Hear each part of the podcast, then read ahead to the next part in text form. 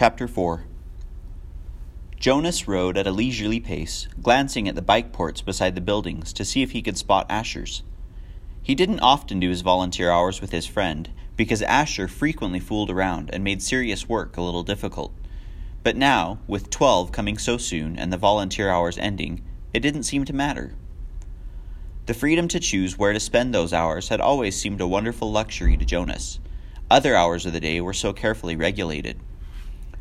He remembered when he had become an eight, as Lily would do shortly, and had been faced with that freedom of choice. The eights always set out on their first volunteer hour a little nervously, giggling and staying in groups of friends. They almost invariably did their hours on recreation duty first, helping with the younger ones in a place where they still felt comfortable. But with guidance, as they developed self confidence and maturity, they moved on to other jobs, gravitating toward those that would suit their own interests and skills. A male 11 named Benjamin had done his entire nearly four years in the rehabilitation center, working with citizens who had been injured. It was rumored that he was as skilled now as the re- rehabilitation directors themselves, and that he had even developed some machines and methods to hasten rehabilitation. There was no doubt that Benjamin would receive his assignment to that field, and would probably be permitted to bypass most of the training. Jonas was impressed by the things Benjamin had achieved. He knew him, of course, since they had always been group mates, but they had never talked about the boy's accomplishments because such a conversation would have been awkward for Benjamin. There was never any comfortable way to mention or discuss one's successes without breaking the rule against bragging, even if one didn't mean to. It was a minor rule, rather like rudeness, punishable only by gentle chastisement. But still, Better to steer clear of an occasion governed by a rule which would be so easy to break. The area of dwellings behind him, Jonas rode past the community structures, hoping to spot Asher's bicycle parked beside one of the small factories or office buildings. He passed the child care center where Lily stayed after school and the play areas surrounding it. He rode through the central plaza and the large auditorium where public meetings were held. Jonas slowed and looked at the name tags on the bicycles lined up outside the nurturing center.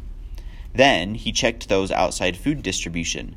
It was always fun to help with the deliveries, and he hoped he would find his friend there so that they could go together on the daily rounds, carrying the cartons of supplies into the dwellings of the community. But he finally found Asher's bicycle, leaning, as usual, instead of upright in its port, as it should have been, at the house of the old. There was only one other child's bicycle there, that of a female 11 named Fiona. Jonas liked Fiona. She was a good student, quiet and polite, but she had a sense of fun as well, and it didn't surprise him that she was working with Asher today. He parked his bicycle neatly in the port beside theirs and entered the building. Hello, Jonas, the attendant at the front desk said. She handed him the sign up sheet and stamped her own official seal beside his signature. All of his volunteer hours would be carefully tabulated at the Hall of Open Records. Once, long ago, it was whispered among the children, an 11 had arrived at the ceremony of 12 only to hear a public announcement that he had not completed the required number of volunteer hours and would not, therefore, be given his assignment. He had been permitted an additional month in which to complete the hours, and then given his assignment privately, with no applause, no celebration. A disgrace that had clouded his entire future. It's good to have some volunteers here today, the attendant told him. We celebrated a release this morning, and that always throws the schedule off a little, so things got backed up. She looked at a printed sheet. Let's see. Asher and Fiona are helping in the bathing room. Why don't you join them there? You know where it is, don't you?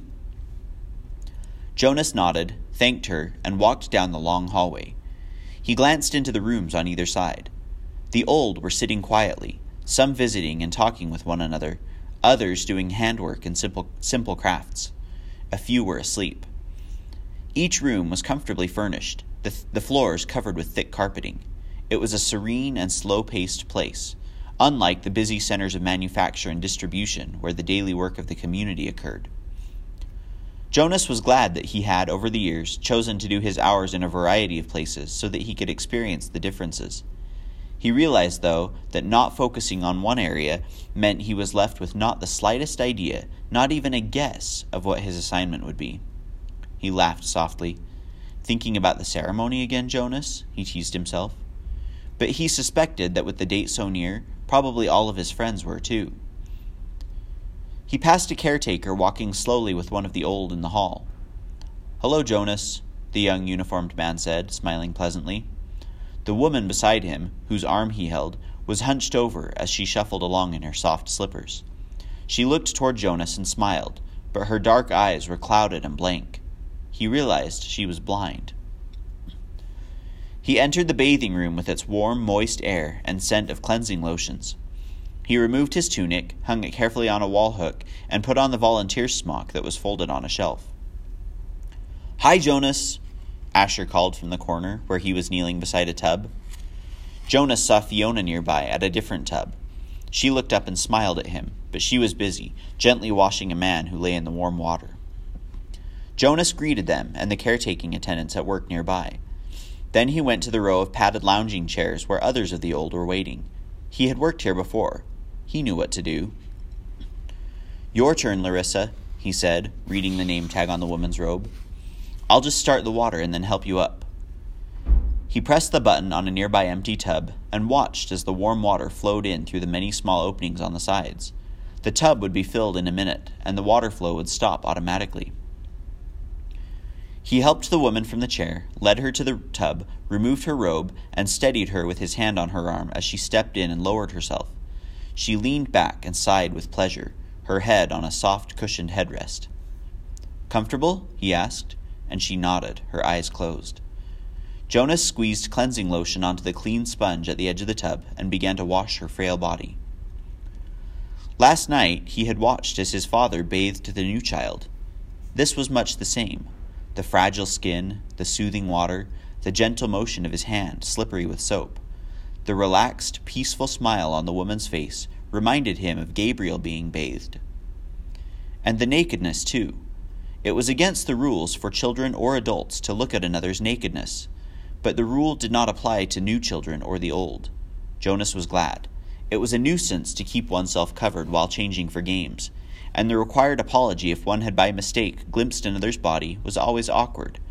He couldn't see why it was necessary. He liked the feeling of safety here in this warm and quiet room. He liked the expression of trust on the woman's face as she lay in the water, unprotected, exposed, and free. From the corner of his eye, he could see his friend Fiona help the old man from the tub and tenderly pat his thin, naked body dry with an absorbent cloth. She helped him into his robe. Jonas thought Larissa had drifted into sleep, as the old often did, and he was careful to keep his motions steady and gentle so he wouldn't wake her. He was surprised when she spoke, her eyes still closed. This morning we celebrated the release of Roberto, she told him. It was wonderful. I knew Roberto, Jonas said. I helped with his feeding the last time I was here, just a few weeks ago. He was a very interesting man. Larissa opened her eyes happily. They told his whole life before they released him, she said. They always do. But to be honest, she whispered with a mischievous look. Some of the tellings are a little boring. I've even seen some of the old fall asleep during tellings. When they released Edna recently, did you know Edna? Jonas shook his head. He couldn't recall anyone named Edna. Well, they tried to make her life sound meaningful. And of course, she added primly, all lives are meaningful. I don't mean that they aren't.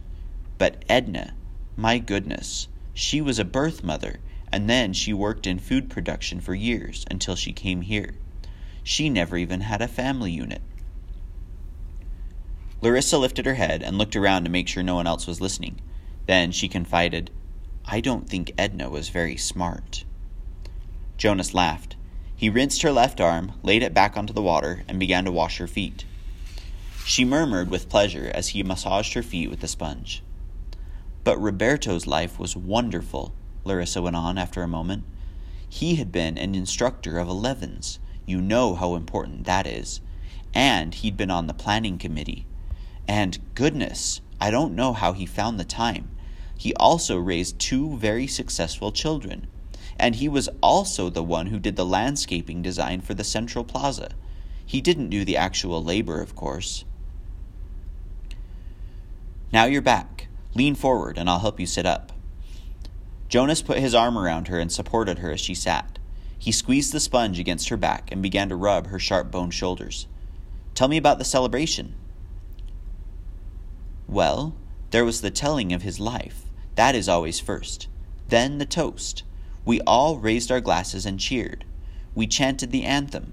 He made a lovely goodbye speech, and several of us made little speeches wishing him well.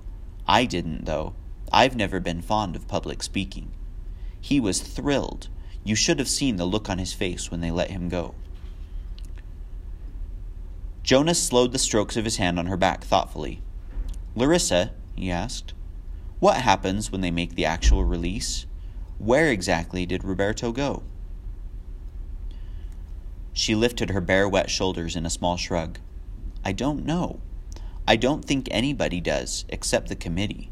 He just bowed to all of us and then walked, like they all do, through the special door in the releasing room. But you should have seen his look. Pure happiness, I'd call it. Jonas grinned. I wish I'd been there to see it. Larissa frowned. I don't know why they don't let children come. Not enough room, I guess. They should enlarge the releasing room. We'll have to suggest that to the committee. Maybe they'd study it, Jonas said slyly, and Larissa chortled with laughter. Right, she hooted, and Jonas helped her from the tub.